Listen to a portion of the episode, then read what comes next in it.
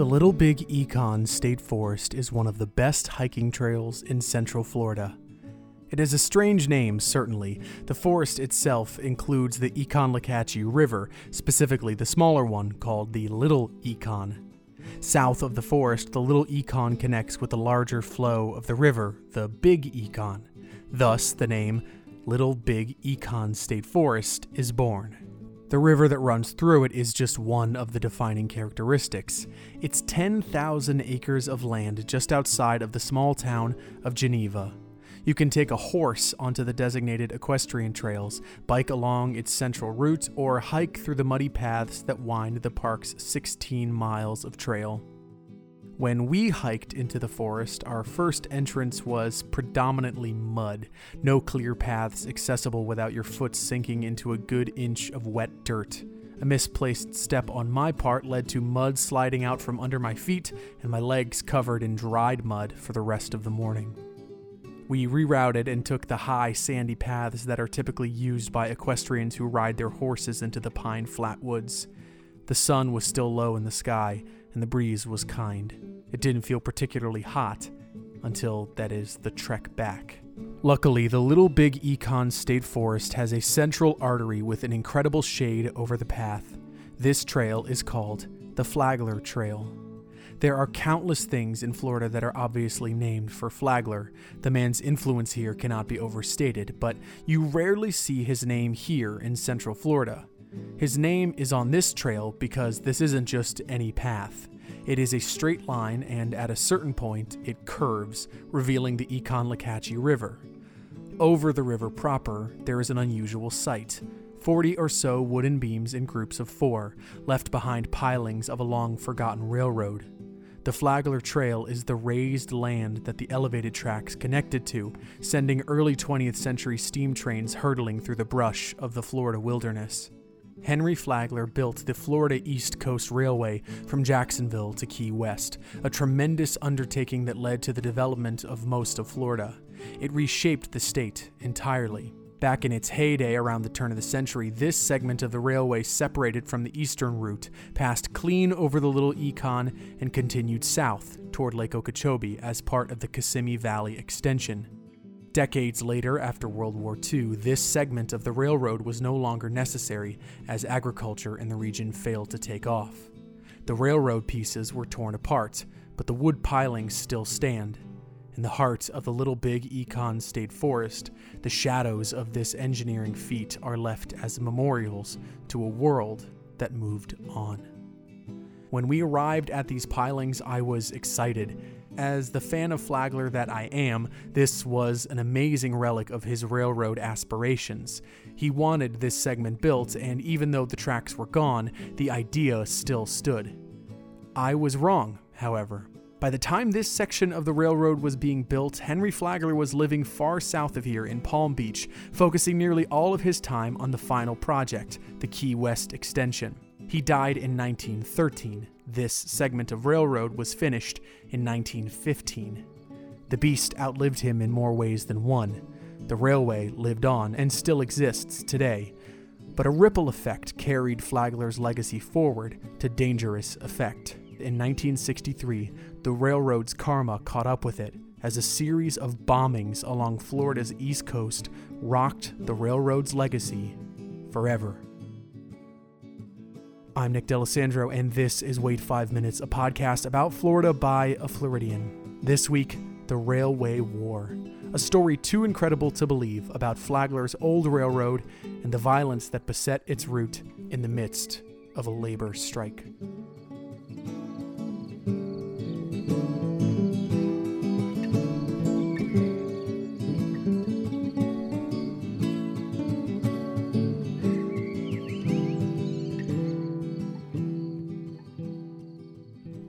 After nightfall in the city of New Smyrna, its residents were settling in for a relaxing Valentine's Day evening.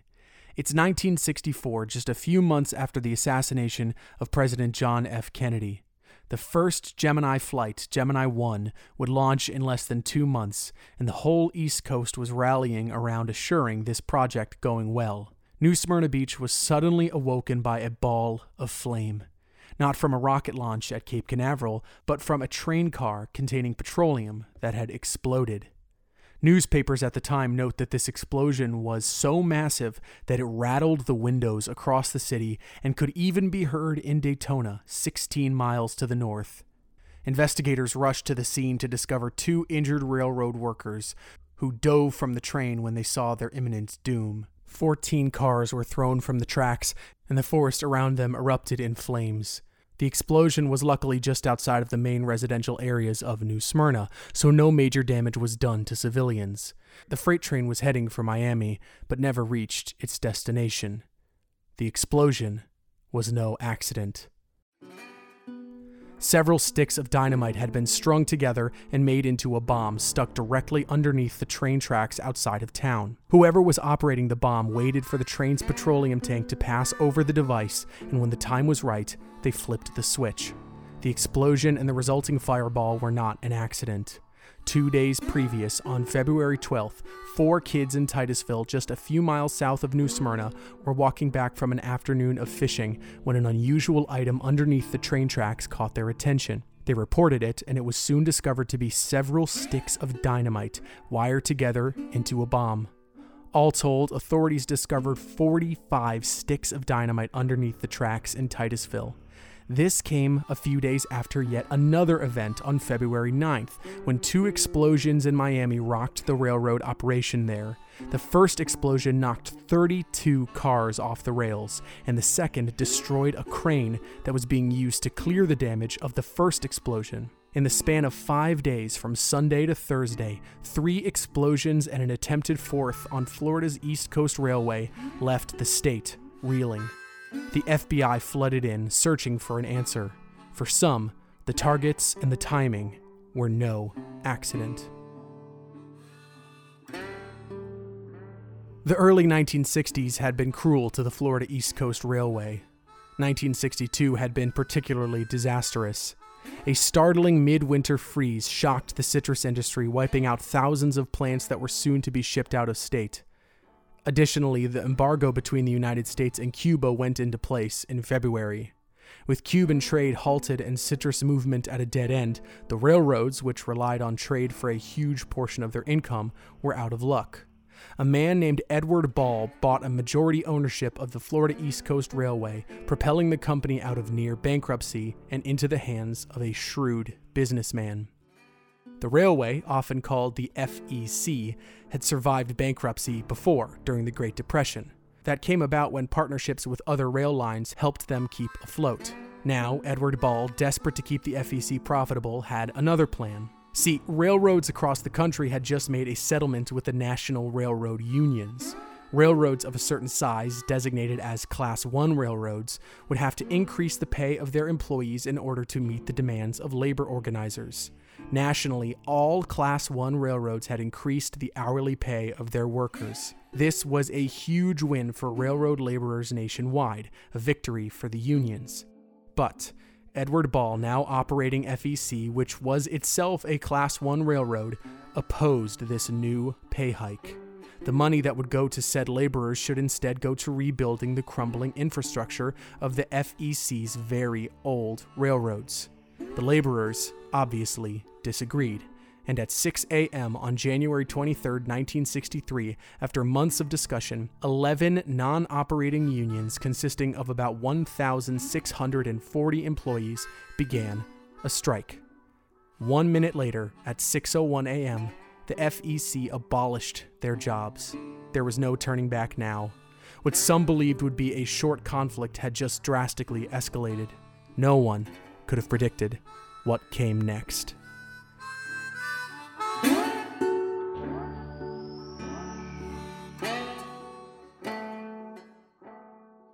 Rail travel did not cease in Florida. The Seaboard Airline Railroad, which ran through most of the east coast of the U.S., would continue movement through Florida and even would use some of the lines that the FEC primarily operated under. So, despite the hundreds of railroad employees that were standing strong against the company, the trains kept coming and product kept moving.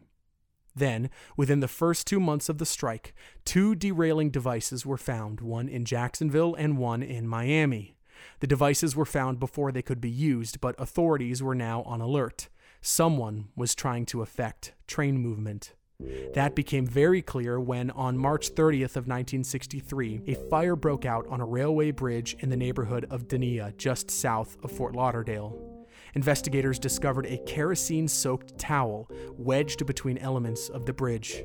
The fire was contained before it got out of control. If it had raged longer, it may have deteriorated in just enough time for a Miami freight train to pass overhead, and theoretically, the bridge would have collapsed out from under.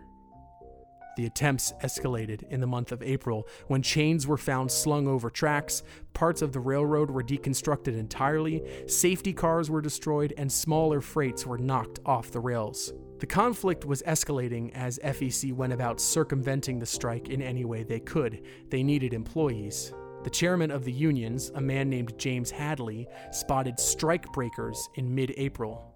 They were supposedly hired by FEC to continue work on the railroad, and, to ensure their security, the strikebreakers wore guns on their hips. They began working at Oak Hill, south of New Smyrna. On May 27, 1963, a month after the strikebreakers arrived, a fire broke out at that very same train station in Oak Hill. The station was gutted.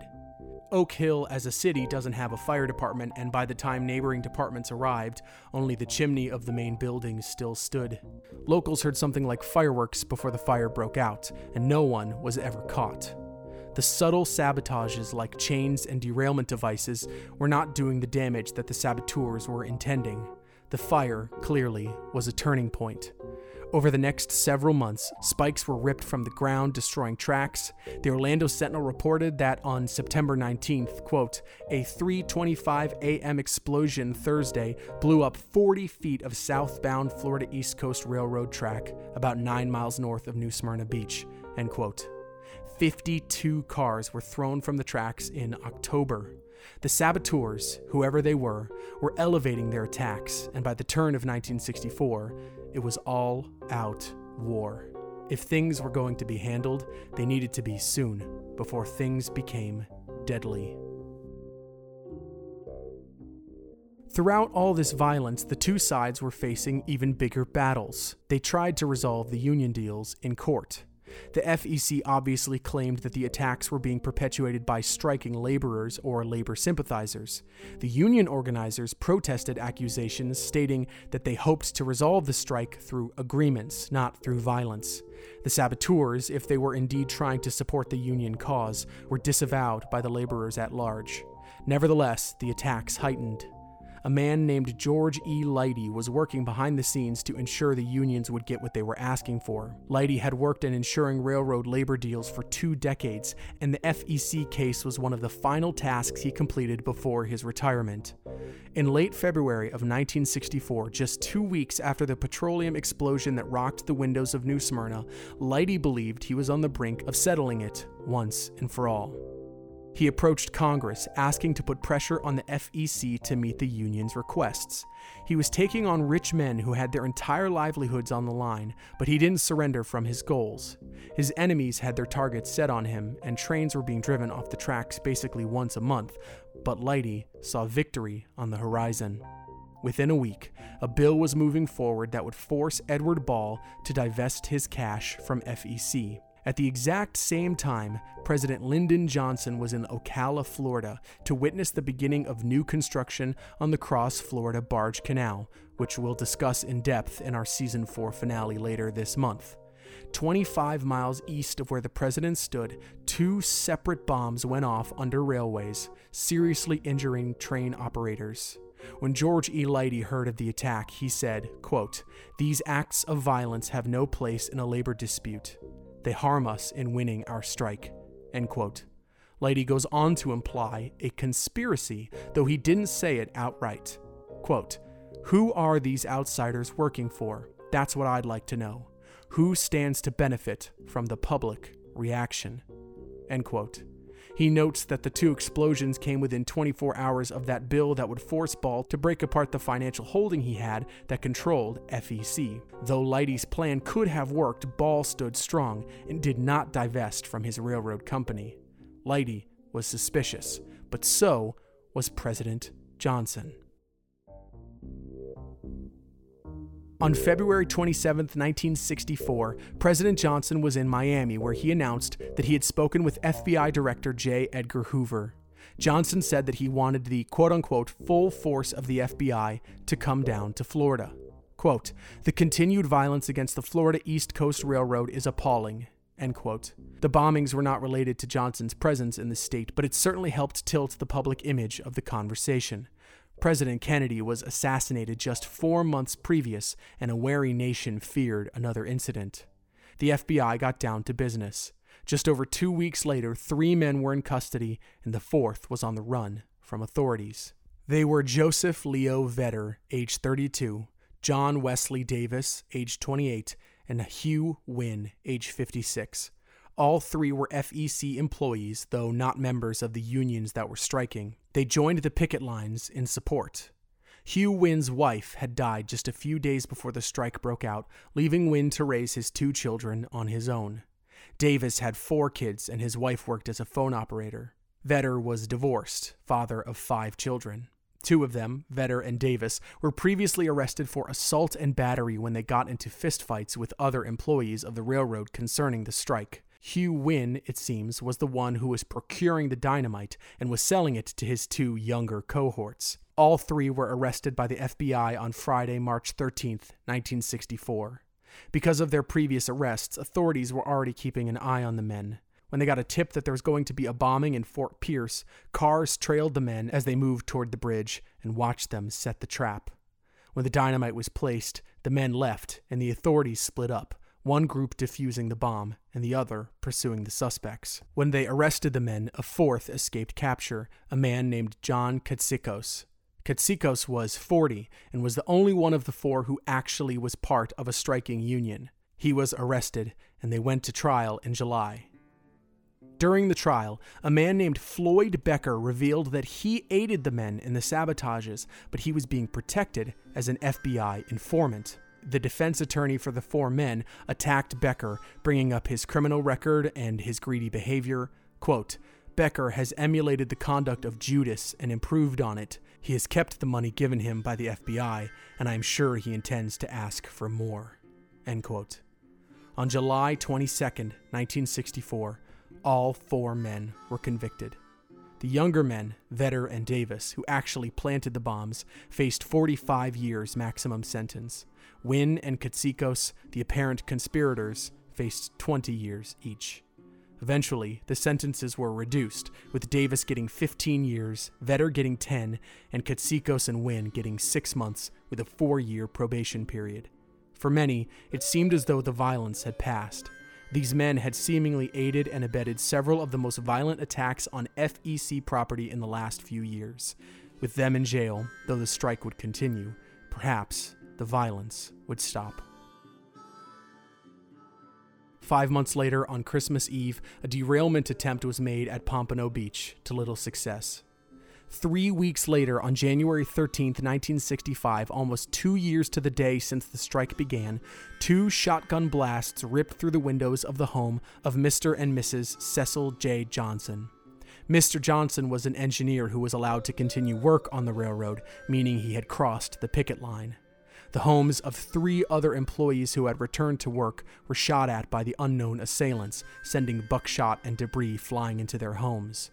After the shots were fired, the gunmen fled away in a car, and many believed that several attacks were done by the same men as they spread out over the course of the night. The wife of Cecil J. Johnson said of the attack, quote, My husband went back to work legally, and he's not going to quit unless he's killed. End quote. As far as the records go, this was the last instance of major violence in the strike. No one was ever critically wounded, and somehow, no one ever died from the explosions, the derailments, or the shootings. When all was said and done, the strike officially ended on April 9, 1976. It lasted for 13 years, making it the longest railroad strike in American history and one of the longest labor strikes of the 20th century. Several deals had been made over the years, whittling off strikers little by little, until finally the dispute came to an end. Ray W. Wyckoff, then vice president of the FEC, said about the returning workers, quote, They've been away for a long time, and we're a new railroad now. End quote. Though the FEC carried passengers from 1965 to 1968 in the midst of the strike, they permanently ended the practice to save further cash, focusing exclusively on shipping and freight. A different railroad, indeed. Edward Ball, the man who ran FEC through it all, died January 24, 1981, at the age of 93, with an estate of $200 million upon his passing. He is a titanic figure in Florida's history, a visionary to some and a villain to most.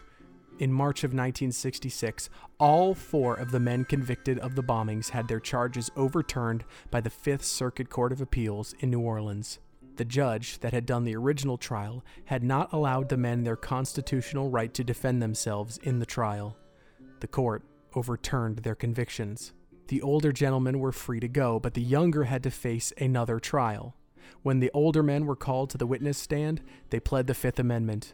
In 1967, the younger men were also acquitted and let go. The judge stated that the original trial was mishandled and that investigation had been botched. Officially, the bombings are still unresolved. Newspaper records from the following decades show a few things.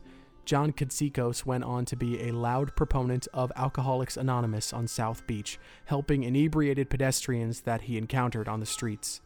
John Wesley Davis was a bit of a local character, known for his occasional trips to the courthouse due to marijuana possession charges.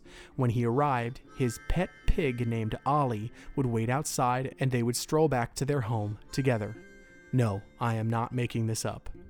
There is little written about Joseph Leo Vetter, but Hugh Wynn continued his union work, hosting meetings with unions to discuss wages well into the 70s. By all estimates, they lived normal lives along Florida's shores.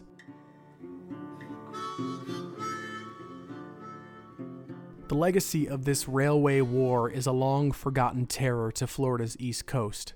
The tracks survive today, rebuilt from the previously destroyed conditions. Whatever havoc the strike brought about, whatever fear the unions and citizens felt, is somehow lost to time.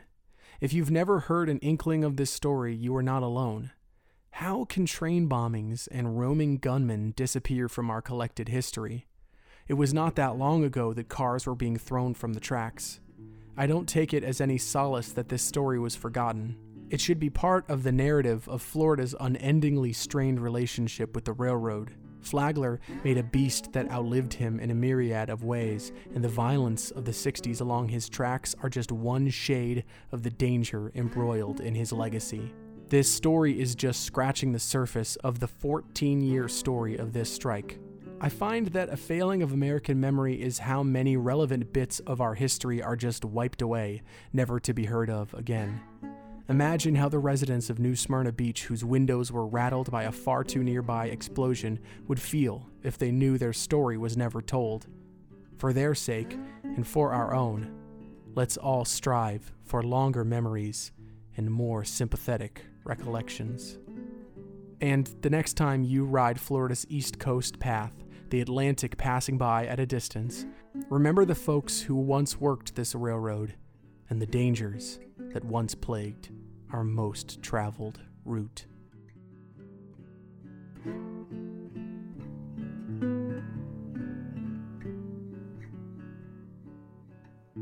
Thank you so much for listening to this episode of Wait 5 Minutes, the first episode of year three.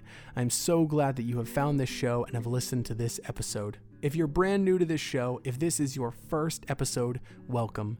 There are some great stories in the back catalog that you would enjoy, many about Henry Flagler's fascinating legacy. Earlier this year, I talked about Flagler's ghost stories and the weird ways that we remember him. If you want a good place to jump in, you don't need to go back to the very first episode. You can go right back to the many Flagler episodes in the backlogs. If you did enjoy this episode, please consider leaving a five star review below. It helps the show become more visible to those who haven't seen it, and it tells me what you like about this show. You can also find me and share the episodes on Twitter, Instagram, and Facebook at WFMPod. If you want to send me a message, you can do so at WFMPod at gmail.com, and you can reach me at my personal Twitter at WFMNick. I look forward to hearing from you. Thanks to Lauren Nix for artwork used on the social media channels. You can find more of her artwork on her Instagram at lauren.nix.photo. All the music used in this episode is from Lobo Loco. You can find more of their fabulous music at the link below. Next week, we're going to dive deep into the most controversial man in Florida. He is thousands of years old, and his name is the Vero Man. Until then, I'm Nick D'Alessandro. Be good to yourself, be good to others, wear a mask when you go outside, and please drink more water. Have a good week, everyone.